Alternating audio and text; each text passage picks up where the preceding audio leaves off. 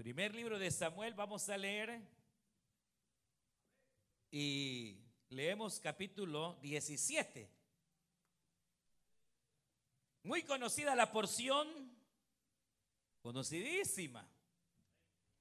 Y vamos a leer, eh, y dice la palabra del Señor de la manera siguiente, capítulo 17 y versículo 40. Dice la palabra del Señor, y tomó su callado en su mano y escogió cinco piedras lisas del arroyo y las puso en el zurrón, que es el saco pastoril. Amén. Vamos a orar para que sea el Señor el que nos hable en esta hora. Y es una historia muy conocida, así que vamos a vamos a orar y cierre sus ojos. Y vamos a decir al Señor que Él nos hable en esta hora. Dígale, Señor, habla mi vida. He venido hasta este lugar para recibir tu consejo, tu palabra. Digámosle, Padre nuestro que estás en los cielos, Señor, te damos gracias. Porque tú nos permites venir delante de tu presencia, Señor. Te damos gracias por esta tarde, por este culto, porque nos permite, Señor, adorarte por todo este año, Señor, por tu misericordia. Te damos gracias por tu bondad infinita, Señor. Y estamos en este lugar agradecidos, porque reconocemos, Señor, que si hemos llegado hasta este día es por tu gracia, por tu misericordia. Padre, ahora queremos rogarte que tú hables a nuestras vidas. Padre, habla la vida de cada oyente, del amigo, del creyente, Señor, de aquel que aún no ha creído, Señor. Que tu palabra no vuelva vacía, sino que haga una grande obra, Señor, en esta tarde. En el nombre de Jesús de Nazaret. Ponemos, Señor, la vida de Rafael Pérez en tus manos. Padre eterno, que tú seas guardándole, Señor, en su venida a este país. Oh Dios, rogamos, Padre eterno, por Miguel Turcio, Señor, que tú seas fortaleciendo su vida. Pedimos por Evelyn Enríquez por sanidad, Señor. Oh Dios eterno, por Jean Jiménez, que tú seas sanando en el nombre de Cristo Jesús de Nazaret. Oh Dios, al enfermo, sánale. Al que está cansado, dale la fuerza, Señor. En el nombre maravilloso de Cristo Jesús de Nazaret. Y por sobre todo rogamos que nos hables en esta hora, Señor. Disponemos mente, alma y corazón a tu palabra. Gracias, Cristo. Gracias, Espíritu Santo. Y a ti el honor y la gloria, Señor, desde ahora y para siempre. Amén, Señor. Y amén. Gloria a Dios. Diga gloria a Dios. Puede tomar su asiento. Y algunos por ahí le mandamos un texto mero, mero raro. Unas caritas me ponían. ¿Y qué es eso del zurrón? Y es que precisamente, hermanos, eh, pensando, sintiendo de parte del Señor, el hecho que, pues, estamos ya en el último domingo de este año 2019, y si Dios permite, pues ya el martes estamos entrando básicamente a un nuevo año, se me venía a, mi corazón, a mi mente, la historia tan conocida de David contra aquel gigante. Todos conocemos la historia y por eso es eh, un poco más fácil poder eh, disertarla y leímos un versículo y no completo porque al fin y al cabo, eh, ¿verdad? La palabra del Señor y lo que hemos de dar es lo que está acá, ¿no? Y ustedes pues pueden corroborarlo.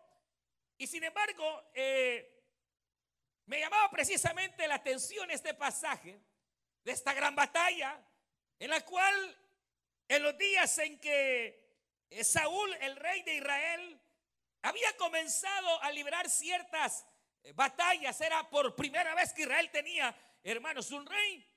Y Saúl era un hombre, obviamente, eh, inexperto hacia lo que era gobernar un país, eh, gobernar una nación, eh, ser un hombre de guerra, preparar un ejército, pero todo eso tuvo en alguna manera que hacerlo. Al principio Saúl fue un hombre que confía en el Señor, pero lastimosamente a medida el tiempo fue pasando, Saúl fue quitando su confianza en Dios.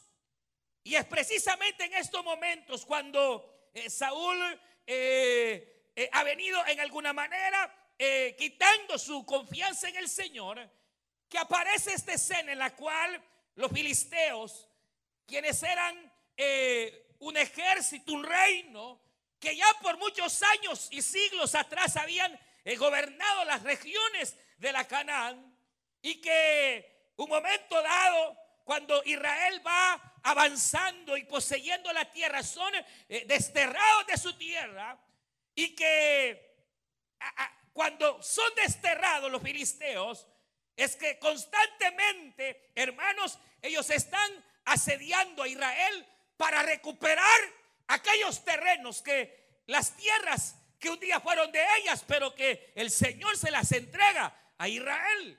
Y entonces por eso es que usted se leyó la Biblia, los filisteos se convierten en los archienemigos de Israel de toda la vida. Siempre los filisteos peleando contra Israel, queriendo tomar aquello que, eh, hermanos, había sido quitado. Y es, es algo normal, natural, nadie quiere perder. Pero el problema es que aquí era decreto divino. Dios había entregado esta tierra a Israel. Y hasta el día de hoy usted sabe que hay pleitos allá en el Medio Oriente, e Israel y toda esa cuestión allá pero por decreto eterno la tierra que está ahí le pertenece a Israel. Y así será hasta que, hermanos, el Señor lo determine. Y en, esa, en esas luchas, en esas batallas, de repente, hermanos, eh, los filisteos se asocian a cierta raza de gigantes y que dentro de ellos quizás el más fuerte y el que más se reconoce era precisamente Goliat. Y entonces ahora los filisteos tienen gigantes para pelear. Hombres de más o menos seis, más de seis metros, hermanos, de altura, fornidos. Y entre, entre, entre esto es que los filisteos dicen, hoy que tenemos a Goliat, hoy que tenemos a los hijos de Aná con nosotros, entonces vayamos y peleamos contra, contra Israel. Y van al valle de Ela, así se conoce el valle donde los filisteos llegan. Y la Biblia señala que todo Israel se prepara para ir a aquella batalla. Y es aquí donde se da el hecho de que en algún momento dado Israel es impresionado al ver la altura y la grandeza de aquel gran Goliat. Goliat viene, él determina cómo ha de hacerse la guerra. Él dice, aquí no va a haber batalla, sino como yo digo, y lo que vamos a hacer es esto, mándenme un hombre entre ustedes que pelee conmigo. Y el que gana, entonces será la tierra. Si ustedes ganan, nosotros nos iremos. Y si yo gano, entonces ustedes se largan de aquí. La cuestión es que van a la guerra, van a la batalla. Y cada día este hombre hacía este mismo reto. No había nadie en Israel que se atreviese, hermanos, a hacerle guerra a este gigante. Al contrario, hasta el mismo rey estaba atrincherado en sus tiendas, los soldados atrincherados, aquel hombre cada día asediaba, hermanos, al pueblo. Y resulta que van pasando los días y la mayoría de los jóvenes habían ido a la batalla, mas a David no se le había permitido ir. De repente, un día el padre le dice, mira, no tenemos noticia, se fue al internet y tus hermanos no contestan el celular. Así que anda a ver qué les pasa, cómo están, cómo está esa batalla. Y es ahí donde David, que usted sabe, era pastor de ovejas, eh, va en obediencia a la voz de su padre hacia el campamento, hacia el valle de Ela. Y cuando David llega, Usted conoce perfectamente que eh, David ve aquel cuadro en donde día a día, tarde tras tarde, aquel gran hombre llegaba asediando, hermanos, al pueblo. Y, a la distancia estaba Israel y le gritaba, ya hallaron al hombre, ¿dónde está el que va a pelear conmigo? ¿Dónde está ese valiente ese su Dios que ustedes adoran? Y no salía nadie, todos acobardados. Pero cuando David es enviado, porque el papá le dijo, mira, anda, llevarles pupusas a tus, a tus hermanos. Ah, no, no eran pupusas, baleadas. Aleluya. No, no eran baleadas, era, era, ¿qué? Tacos. Chuchitos, hermanos. Qué tremendo. ¿Qué otra? la cosa es que, hermanos, David llevaba alimento. Y cuando David llega, ve aquel cuadro. Y a David le hierve la sangre.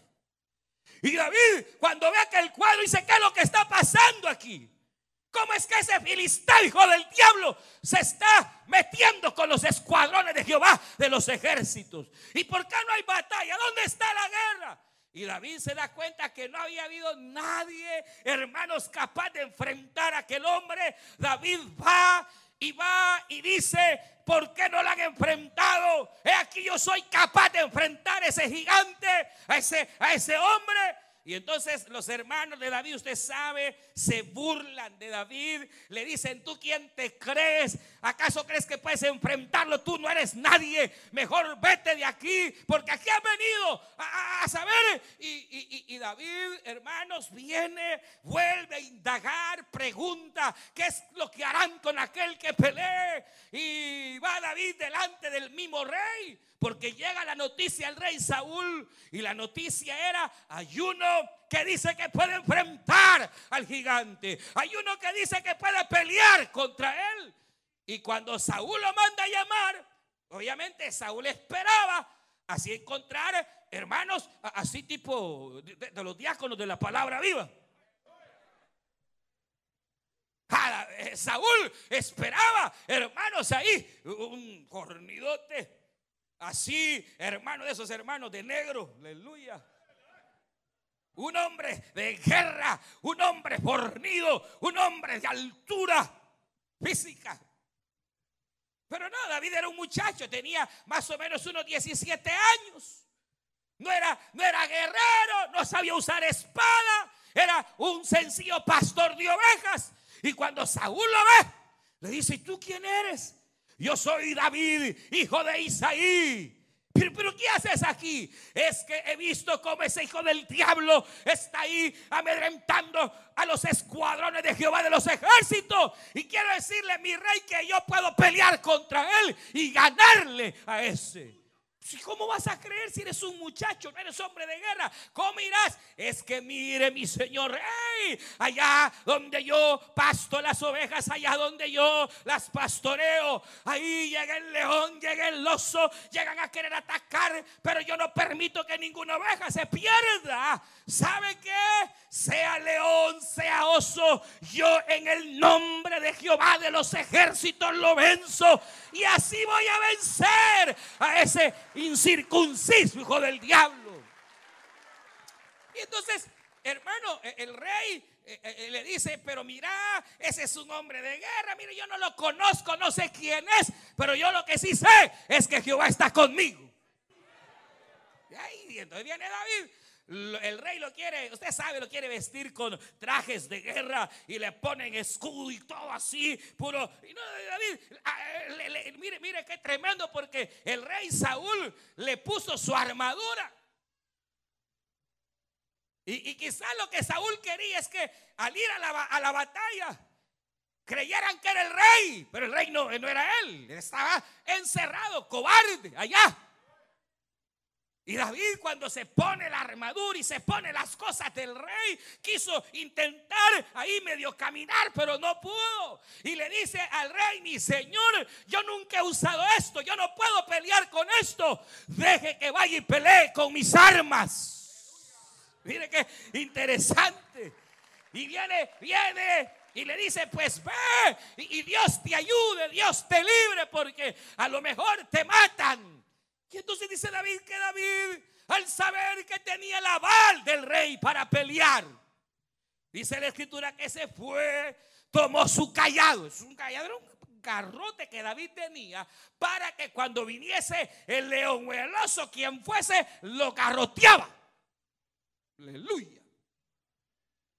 Y entonces David agarra su callado, pero el callado obviamente es el bastón donde uno se apoya, donde hermanos también uno puede cuando está cansado apoyarse. Por eso dice el mismo David en el Salmo 23, tu vara y tu callado Jehová me van a dar aliento, aleluya. Pero fíjense que David viene y, además de tomar su callado, él toma su onda, es decir, una, eh, no, no, no, no, era, no era la moto, sino era, era, era eh, una ondilla. Esa ondilla usted la conoce, pero es aquí donde me llama la atención y Dios ponía el pensamiento de este día. Esto es solo la introducción, hermanos. Dice la Biblia que David tomó su, tomó su zurrón. Y el zurrón era el saco pastoril. Jamás el pastor dejaba su saco pastoril. El saco pastoril era donde el pastor tomaba sus reservas donde el pastor tomaba, hermanas y hermanos amigos, pan y alimento y tomaba aquellos elementos que él sabía que en un momento dado allá en el desierto les podían servir para que si viniese la bestia en la noche o si viniese animal, hermanos, él podía tomar piedras o de repente pasaban los días y tenía que comer, él tenía provisión. En su bolsa pastoril tenía provisión.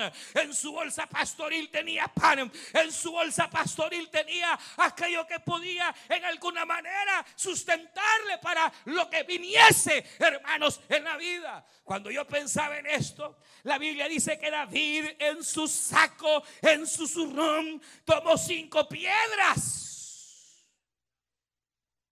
Y, y no cualquier piedra. Tenían que ser piedras lisas de río. Y eso obviamente demuestra que David no era tonto, era, era inteligente.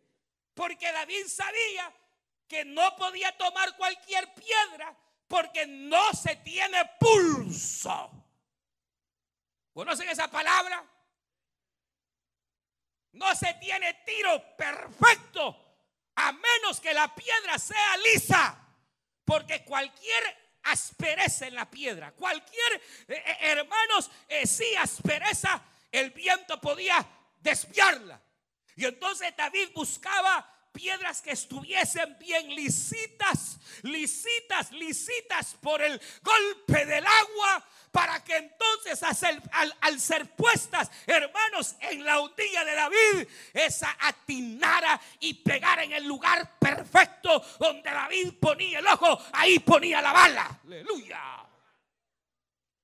Pero fíjense que la cuestión es que David toma cinco, y esto de que toma cinco, obviamente, demuestra igual la, que la prudencia llamaríamos de David en el hecho de que él sabe que si de pronto a la primera pedrada falla, él tiene otras cuatro piedras para intentar. Pero además, lo que implica cinco es que en la Biblia el cinco representa la gracia, cinco es gracia, Cinco es favor, cinco es misericordia de Dios hacia la vida. Y entonces David no iba basado en su fuerza. David no iba basado, hermanos, en su valentía. David iba a enfrentar a ese gigante únicamente asentado, basado en la gracia y en el favor que un día Dios, hermanos, había entregadole a su vida. Y entonces va David y enfrenta. Él enfrenta con esas cinco piedras. Él enfrenta a aquel gigante. Y la Biblia dice que llegó el día y aquel hombre, aquel gigante, ya le habían dicho, ya hay uno que se iba a pelear contigo. Y va aquel hombre feliz porque ahora va a haber guerra. Y cuando de repente ve otro menosprecio al pobre David, Goliat digo, ¿acaso soy perro yo para que me manden este? ¿Quién es ese? ¿Quién es? Hermano David no tuvo tiempo ni de contestarle, no tuvo tiempo ni de defenderse, porque el Goliat estaba hablándole más nada. David se puso en línea de batalla y la Biblia dice que tomando la primera piedra la puso en su onda, corrió hacia la línea de batalla y dijo estas palabras, tú vienes contra mí con jabalina, con espada, vienes contra mí con tus cosas, mas yo vengo contra ti en el nombre de Jehová de los ejércitos. Y David lanza aquella piedra. ¡Pah! Polongón, hermano, un solo. A la primera pedrada se lo vuela y aquel gigante cae muerto, derrotado. Ahora la cuestión, hermanos, es que al ver este cuadro, al pensar en que David tomó su zurrón, su bolsa para enfrentar el gigante, yo pensaba precisamente que Viene un nuevo año, se fue. El 2019 se fue. Y obviamente en este año que viene, si Dios da la vida, vamos a enfrentar retos. Usted y yo no sabe, no sabemos que nos viene en un año 2020. Nadie puede garantizar podrán ser, como decía mi hermano, cosas buenas o probablemente sean cosas malas. O pudiera ser que al igual que Israel hayamos estado siendo frenados por Goliaths gigantes, situaciones que golpean nuestra vida, problemas que nos amedrenten. Y el 2019 se fue y nosotros al igual que Saúl, al igual que Israel, atrincherados ahí sin ir al pie de la batalla. Y se va el 2019 y lo más seguro es que agarraremos el 2020 de la misma manera, atrincherados. Y por eso cuando yo pensaba, pensaba como que el 2020 que hoy viene es como que si agarrásemos vuelo. Hoy este lugar es el aeropuerto, aleluya, la terminal del 2019 y dice, welcome al 2020. Y habrá dos tipos de personas. Personas que agarren el vuelo del 2020 así como nada, sin valija, sin preparación, a la buena de Dios a ver qué pasa. Y habrá gente que cuando vea que viene el 2020 agarrarán su zurrón y al igual que David se van a preparar para que venga lo que venga. Si el Señor no ha venido, podremos al igual que el 2019 llegar al final del 2020 para habiendo disfrutado victorias, habiendo disfrutado el poder de la bendición del Señor. Todos deberíamos de ser sabios al igual que David y agarrar cada quien su costal, agarrar cada quien su saquito.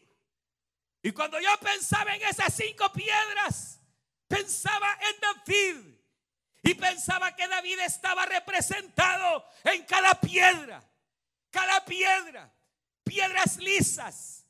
Y, mire, no voy, no, no crea que le estoy hablando una herejía. La Biblia dice que todo cristiano es piedra. Pero no para caerle mal a la gente. Es que ese hermano parece piedra. No, no, no de ese tipo de piedra, porque todo cristiano tiene la gracia de Dios para caer bien. Cuando la Biblia dice que somos piedra, es porque habla de que cada cristiano está dentro del cuerpo de Cristo, que es como un edificio donde la roca principal, el cimiento, es Jesucristo y a su nombre. Pero cada quien es una piedra que está colaborando para que el cuerpo de Cristo crezca.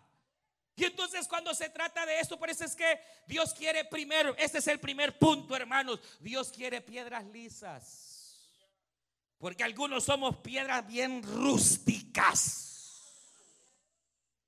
Y a las buenas o a las malas te van a lisar. Porque para ser piedra lisa hay que haber soportado, hermano, las corrientes del río, los golpes del río, la fuerza del agua. Hay que haberla soportado. Por eso hay piedras tan rústicas y rudas que Dios los tiene que meter a su río. Y si no cambian, ahí van a quedar en el río. A menos que cambies, aleluya. ¿Y sabes qué representa el río, el agua? Jesucristo lo dijo, el que en mí cree, de su interior correrán ríos de agua viva. Esto habló del Espíritu Santo que vendría sobre cada creyente. Dios te quiere cambiar por el Espíritu. Dios quiere cristianos que sean piedras lisas. Que si usted está encostrado porque tiene resentimientos y cosas raras, las quite en el nombre de Jesús de Nazaret. Pero la cuestión es que parecería, hermano, salvar ahí el hecho de una preparación. que deberíamos de echarle a ese zurrón? ¿Qué deberíamos? Yo encuentro cinco cosas que nos pueden ayudar a poder salir adelante. Que aunque el diablo se levante o Goliat venga a tu vida y te quiere engendrar miedos, temores, aunque la enfermedad aparezca o la circunstancia negativa, tú puedas salir adelante. ¿Sabes cuál es la primera piedra que yo veo en David y que era David mismo la piedra? Es la fe. David era un hombre de fe. Él le dijo al rey, el Dios que ha estado conmigo allá en los montes también estará conmigo. Y el Dios que me dio la victoria ayer me la va a dar hoy. Hermanos, David desde el momento que enfrentó a Goliat sabía que le iba a ganar.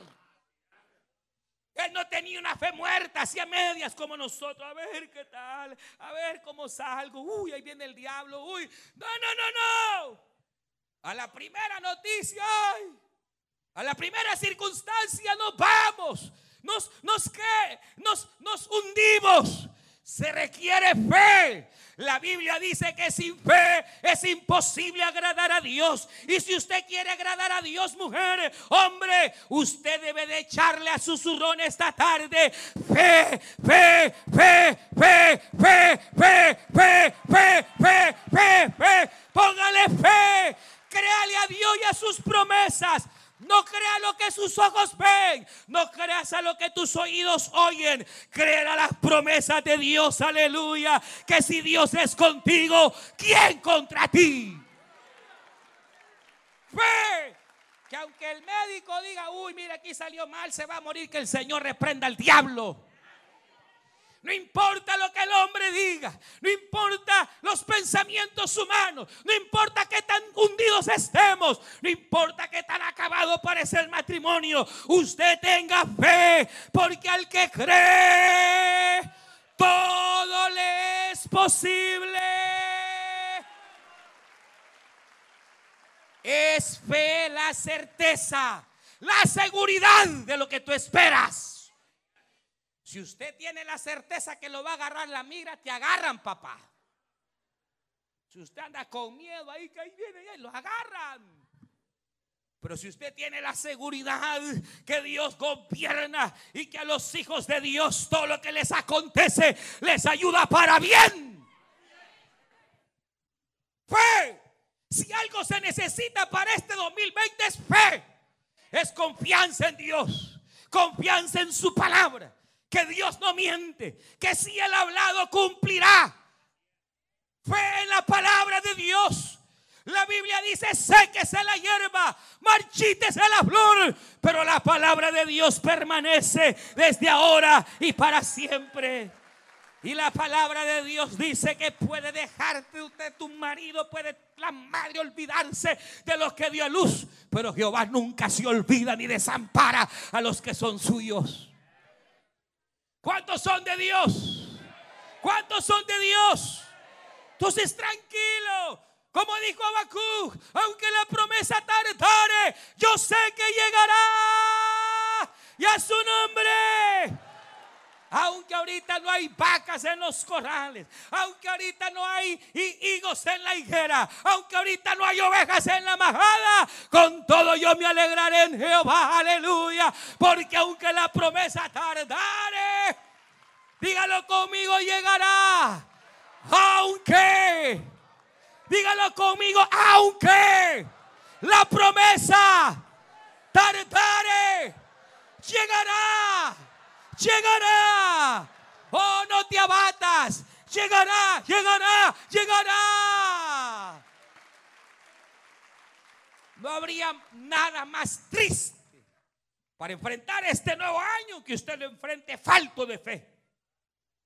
Y si usted se siente, mire hermano, la verdad es que yo a puras penas vine hoy, ya mi fe está casi a cero, mire mi fe ha ido menguando, yo no he visto el milagro, pues bienvenido esta, esta tarde, noche, lo que sea, bienvenido, porque la Biblia dice que la fe viene por el oír la palabra. Y a su nombre, David tenía fe.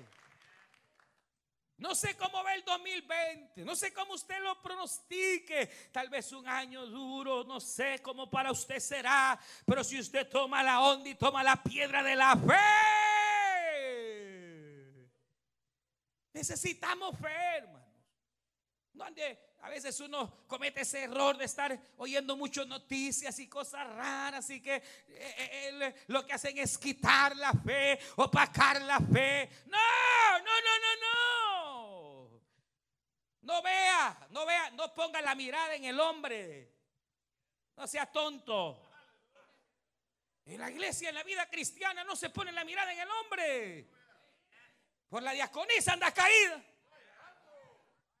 por el fulano anda caído. Que acaso la, la abuelo, el la, la, la, fue quien pagó en la cruz. ¿Verdad que no? ¿Verdad que el que pagó en la cruz es nuestro Señor y Salvador Jesucristo?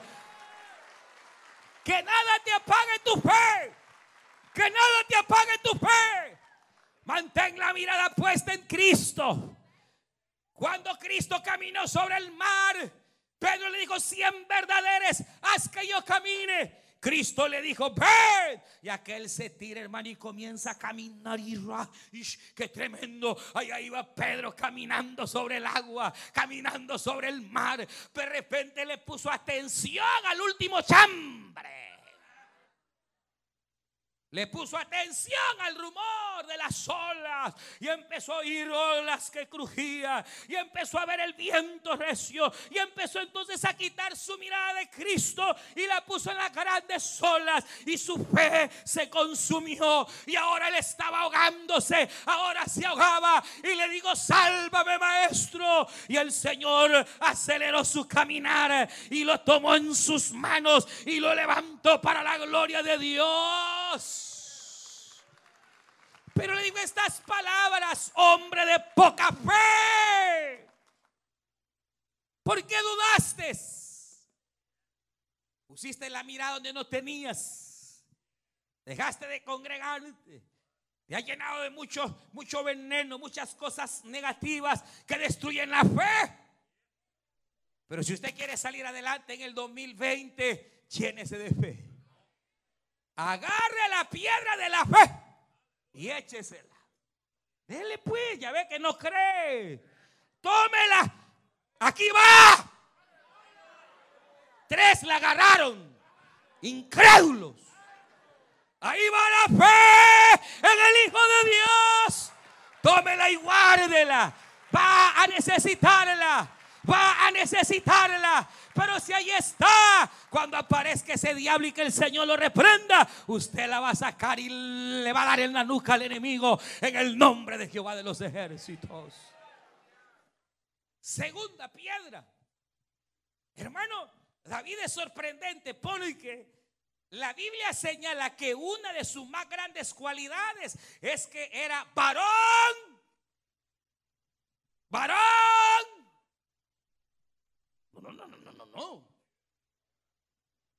Sí, pero más que eso, la Biblia dice que aún el corazón de David era conforme al de Jehová porque era varón. Varón. Varón. No oigo esa palabra. Varón. No, no, sí, pero no, pero la palabra que dice que David era varón prudente. Es varón prudente.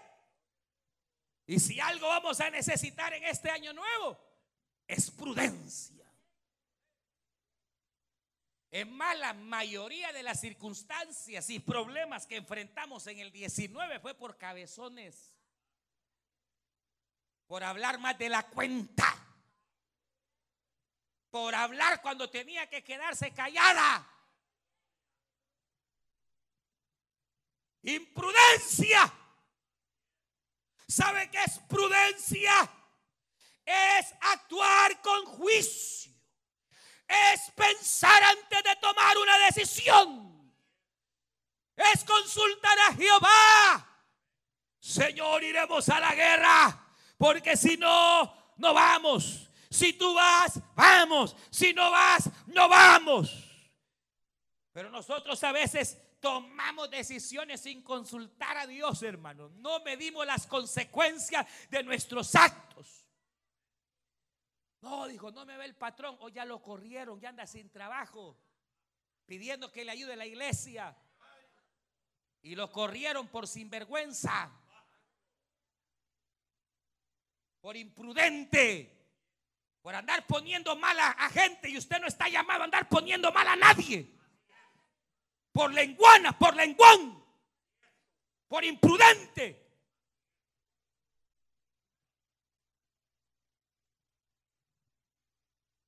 Y mírenme bien, pues yo la palabra estoy predicando. La Biblia dice que de la prudencia. Dice la Biblia el proverbio que el hombre y la mujer que es prudente esa encomienda, encomienda su camino a Jehová y el Señor prospera su senda. ¿Quieres que Dios prospere? Actúa con prudencia. Piensa, piensa, piensa antes de actuar. No actúes a la loca. Ay, no, yo me voy. Allá donde mi mamá me vuelvo a la casa. Prudencia es juicio. David dice en la Biblia que era varón prudente. David sabía cómo comportarse. David sabía cómo andar, tenía juicio y todo lo que David hacía lo consultaba al Señor. David sabía que Dios le iba a dar la victoria porque le había encomendado su vida y su camino al Señor. Usted debería de hacer lo mismo, encomiende su vida a Jehová y Él hará, Él enderezará su camino, Él enderezará tu vida, Él bendecirá tus caminos. Pero cuidado. El imprudente no atina. El imprudente dice, ah, yo confío en Jehová y, se monta el carro, no tiene ni licencia y las placas vencidas, pero por imprudente. El prudente va, chequea hasta la lucecita a ver si están bien. Aleluya. El imprudente, ahí va, hermano. No tiene ni licencia el bárbaro. Y, bárbaro en este sentido, oiga bien. Dice 45. Y el bárbaro va a 60. Y después, hermano, me llegó la prueba. ¿Y qué pasó? Me pararon. ¿Y qué quiere? Imprudente. Pues yo sé que aquí a veces se ve obligado uno a hacer cosas y manejar. Entonces sea prudente. Dice 45, maneja 45. Sea prudente.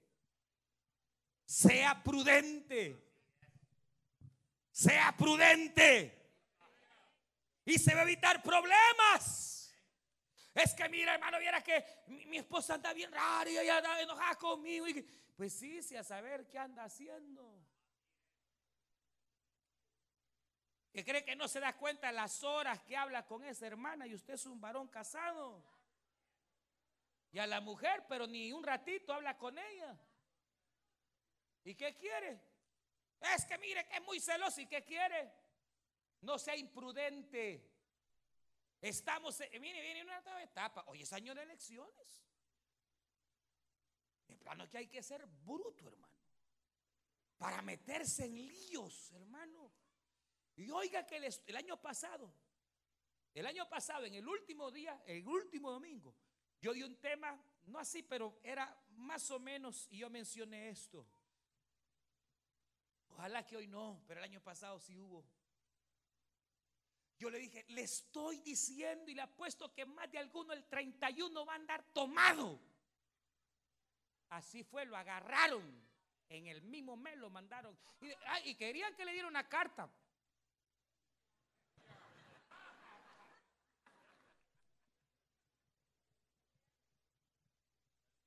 ¿Carta de qué? ¿De qué pueblo? Sea prudente, hombre. Los días son malos. Hay que andar con prudencia, confiado en el Señor, actuando sabiamente. Bendito el nombre de Cristo. No se ande metiendo en líos, hombre. No. Por eso dice la Biblia, sabiendo que los días son malos y que el tiempo se, hermanos, se está poniendo feo. Dice San Pablo, aprovechad bien el tiempo. Vivid sabiamente. No ande haciendo tonteras en el nombre de Cristo para que le venga un buen año. Y si le gusta, gloria a Dios. Y si no, pues allá usted. Yo soy libre de su sangre. Tercera piedra se llama integridad. Quiere que le venga un buen año, anda en santidad. No espere la mano de Dios si no estás en santidad. David, aunque cometió errores, porque la santidad y la integridad no es ausencia de errores. No lo es. Todos sabemos que David falló feo. David sabemos que, hermanos, ya viejo, eh, eh, hermanos, cometió graves pecados. Pero su vida se caracterizó por la integridad. Él mismo decía, si yo hubiese visto la maldad, Jehová no me hubiese contestado. David sabía que una de las claves para que Dios esté con nosotros es la santidad. Sin santidad nadie verá al Señor. Y si usted quiere ver la gloria de Dios en su vida, busque la santidad. Y que santidad es apartarnos de todo aquello que es pecado, hermano. Fuera y dentro. ¿O no, hermanos? ¿Se recuerdan cuando el pueblo de Israel iba a entrar a la tierra de Canaán? Después de 40 años, ahora el pueblo atravesaría, pero estaba el río Jordán ¿Cómo atravesarlo? ¿Qué pasaría al otro lado? Es como que era el 2019. Ahí está el río y allá está el 2020 o al revés. Allá está el 2019, aquí está el río y aquí está el 2029. Así estaba Israel. ¿Qué va a venir? ¿Qué va a pasar? ¿Qué vamos a hallar en la Canaán? Habrán gigantes, ¿qué vamos a hacer? Y estaban ahí temerosos. Y Dios le habla a Josué y le dijo, habla a mi pueblo y dile, Aleluya. Santificaos hoy. Santificaos hoy. Y mañana veréis maravillas.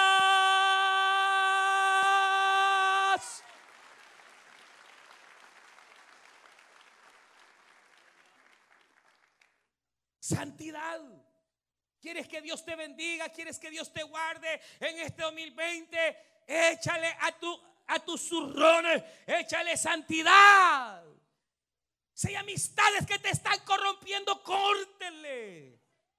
Si usted sabe que de repente ha caído en un hábito pecaminoso y ya es mentira tras mentira, o anda codiciando, o anda haciendo que se corte en el nombre de Jesús. Mucho más si de repente anda ahí con la pata medio cogida. Y anda enamorado donde no debe enamorarse. Ya. Quiere la bendición de Dios donde quiere parar. Quiere que la mano del Señor le guarde, le bendiga, pues deje el pecado. Santifíquese hoy. La sangre de Cristo nos limpia de todo pecado. En el nombre del Señor. Quizás hay debilidades y ahí anda que de repente se echa una escondida. No, ya deje eso en el nombre de Jesús, hermano. Cualquier hábito, cualquier cosa que no sea de parte del Señor, yo le digo córtelo. Porque si usted hoy busca la santidad y busca apartarse todo aquello que es malo delante del Señor, Dios le va a bendecir y el 2020 le vendrá como un año de victoria. Y aunque venga Goliat y aunque venga el diablo, el Señor peleará por ti. Pero así como anda alguno por ahí, hermano.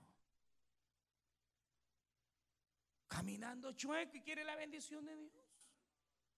Hermana, amiga, si hay una clave, David era un hombre íntegro. Buscaba la integridad. Él conocía sus debilidades y luchaba contra ellas. Él buscaba el vivir en la santidad del Señor porque él sabía que él mismo no escribió quién, quién subirá al monte de Dios para ver la victoria. ¿Quién subirá al monte de Jehová para ver la victoria? El hombre y la mujer de manos limpias. Aleluya que no ha visto maldad, ni en su corazón ha subido la vanidad.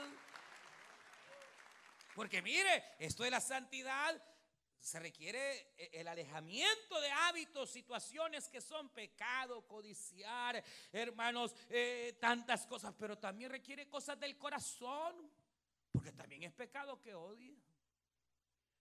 Es pecado que ande guardando el rencor. El año pasado fue la cuestión, el pleito y todavía anda como que fue ayer.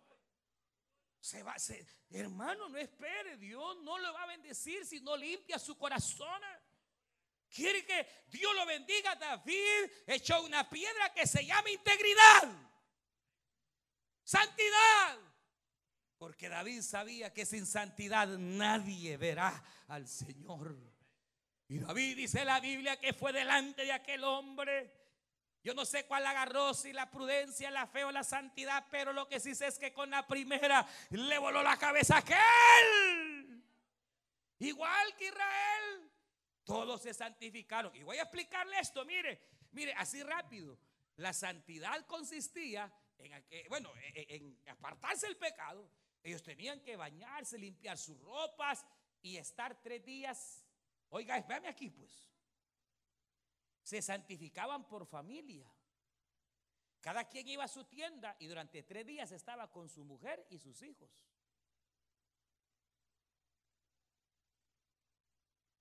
¿Y para qué? Para que estuvieran mudos así, viéndose las caras. O los hipotes en el celular y la mujer en el celular, en el Facebook. Gracias a Dios no había. Era porque si de repente usted marido había ofendido a la mujer, se perdonaran. Que si uno de padre había ofendido a sus hijos, les pidiera perdón. Que si el hijo había ofendido al padre, se perdonaran. Era venir a un mejilac, un perdón. De tal manera que al venir el perdón en la casa, vendría el perdón a la tribu. Y viniendo el perdón a la tribu, vendría el perdón a Israel. Y viniendo el perdón a Israel, entonces Jehová daría y garantizaría la victoria. Hermanos. En lugar de comerse el chompipe el 31, o cómaselo primero y después haga su mejilac. Oren una. Bueno, no, el 31 vamos a estar aquí en el culto. Va a haber Santa Cena. Así que para que el perdón de la sangre de Cristo. A las 8 empieza el culto el martes 31. Pero la idea es que ellos se santificaron, padre, madre, entre los hijos, hermanos ahí. Y entonces al tercer día ellos se levantaron, los levitas llevaron el arca en sus, en sus hombros y entonces la palabra de Jehová fue, marchen hacia adelante, no vean hacia atrás. Ellos dijeron, pero si ahí está el río, no vean, ustedes marchen y entonces veréis la maravilla. Y empezaron a entrar los levitas al río, el río que separaba la bendición del 2019 con el 2020. Y cuando ellos comenzaron a cruzar, las aguas del río se detuvieron aleluya. Jehová mostró su misericordia. La Biblia dice que el río Jordán se paró y todo el pueblo marchó en seco, aleluya. Y pasaron al otro año, pasaron al otro lado del río y Jehová le dio grande victoria. ¿Quiere usted la bendición de Dios? Sea prudente, tenga fe. Quiere la bendición de Dios, santidad. Kadosh, santidad, santidad conviene a la casa. Y entonces la mano del Señor estará sobre usted. Y usted gozará de bendición de parte del Señor. La otra piedra, usted ya la sabe. David era un hombre, un adorador, David era un hombre que buscaba, buscaba la presencia del Señor. Fue él que dijo, prefiero, prefiero vivir un día y estar todo el día allá en la escuela Langley High School, donde está la iglesia Palabra Viva, que vivir mil fuera.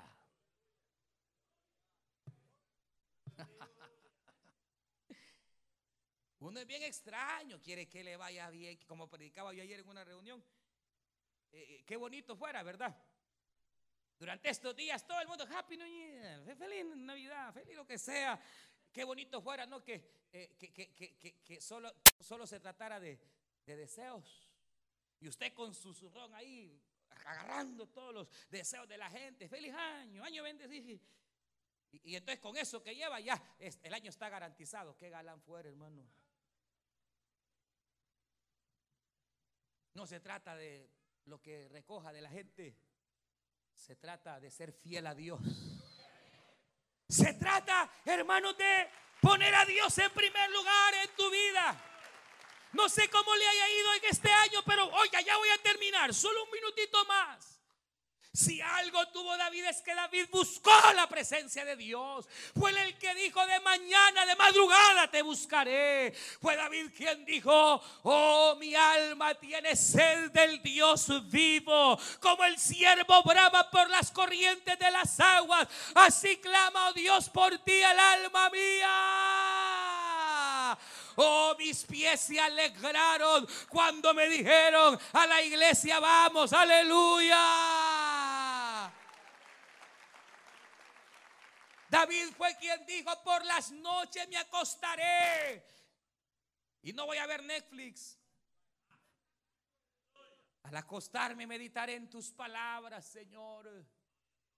Y seré como la vaca rumiante, dijo David. ¿Usted sabe cómo es la vaca rumiante? ¿Usted sabe cuántas, cuántos estómagos tiene la vaca? No sé, como cuatro, yo no sé. Pero sí sé que cuando la vaca come el zacate, lo mete a un estómago y lo devuelve. Y está. Vuelve al otro y lo vuelve. Hasta que pasen los cuatro. Pero ¿sabe qué significa esto? ¿Sabe qué es rumiar la palabra? Es que la palabra que leyó o la palabra que usted escuchó, usted la repasa. Y el hermano dijo tal cosa. Y yo leí en la Biblia tal cosa y la vuelve a repasar y la vuelve a repasar y la vuelve a repasar. Y entonces la palabra se vuelve viva y eficaz. Pero como hay un montón de gente que yo conozco, hermano, les entra aquí y les sale por allá. Y si usted les pregunta de qué se predicó, a saber. Pero quieren prosperidad y quieren que el 2020, ay hermano, quieren que le vaya bien, busque a Dios. Búscalo en oración. Búscalo a través de la palabra. Si usted este 2019 fue corto en oración, fue corto en leer la palabra, fue corto en congregarse, rompa eso. Porque aquí el secreto número 5. Y es que no hay bendición si no hay un cambio. Oh, sí. La quinta piedra que David usó fue cambio.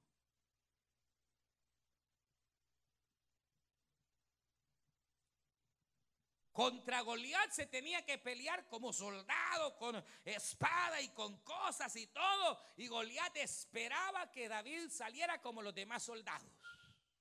Donde va gente, va toda la gente. Si el hermano lo hizo, yo también. Ah, si usted era como se viste la fulana, pues yo también, vaya.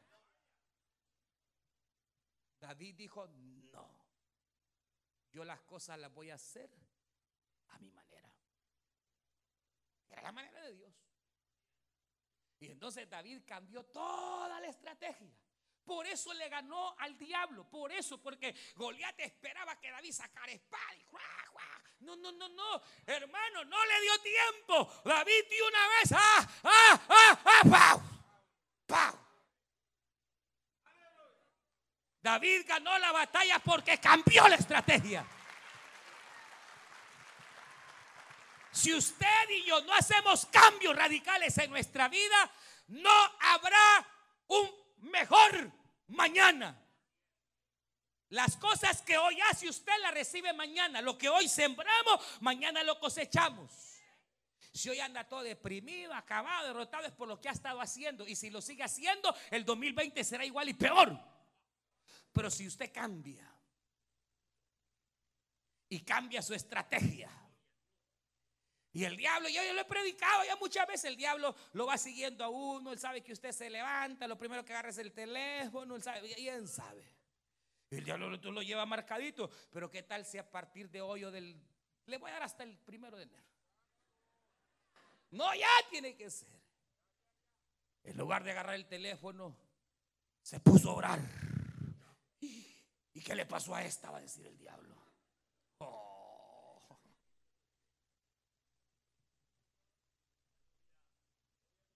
Y de repente, en lugar de estar ya peleando tanto con el marido, ya no pelee. Cambie de estrategia. No de marido, de estrategia. Cámbiele, cámbiele, cámbiele. En lugar de ponerse igual que él, cambie de estrategia. Alabe al Señor. En lugar de contestar, mejor alábele. En lugar de contestar, dígale sí, mi amorcito bello. Aleluya. Hermano, ¿qué tal si un cambio? Si usted todo el año sabe que hay puras penas, y Y claro, era porque solo los domingos se congregaba. Congréguese, mire, yo no sé si usted sabe, pero aquí en la iglesia todos los días hay culto. El lunes tenemos reunión de líderes. Usted no va porque no quiere. El martes hay planificación y tenemos instituto. El miércoles hay culto. El jueves hay culto. El viernes hay culto. Hay en Manazas, hay en Gubris, hay aquí en la iglesia. Si usted no va, porque no quiere? El, día sábado son las células. El día domingo es el culto.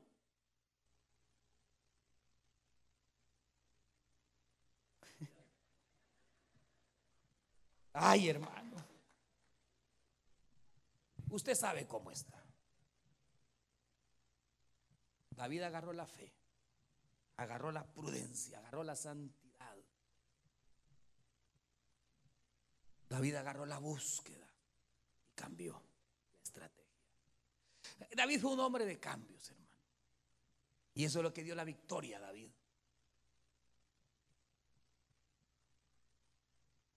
Y entonces David agarró su zurrón y fue a la batalla y venció. Yo le diría esta tarde para finalizar, primeramente, no sé qué anda en el zurrón que anda.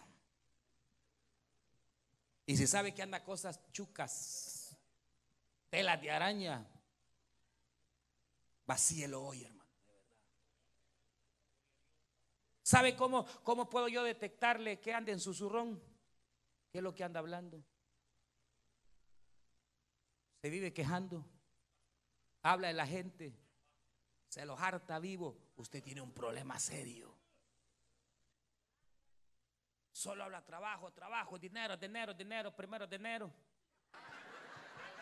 Usted anda problemas graves. Graves.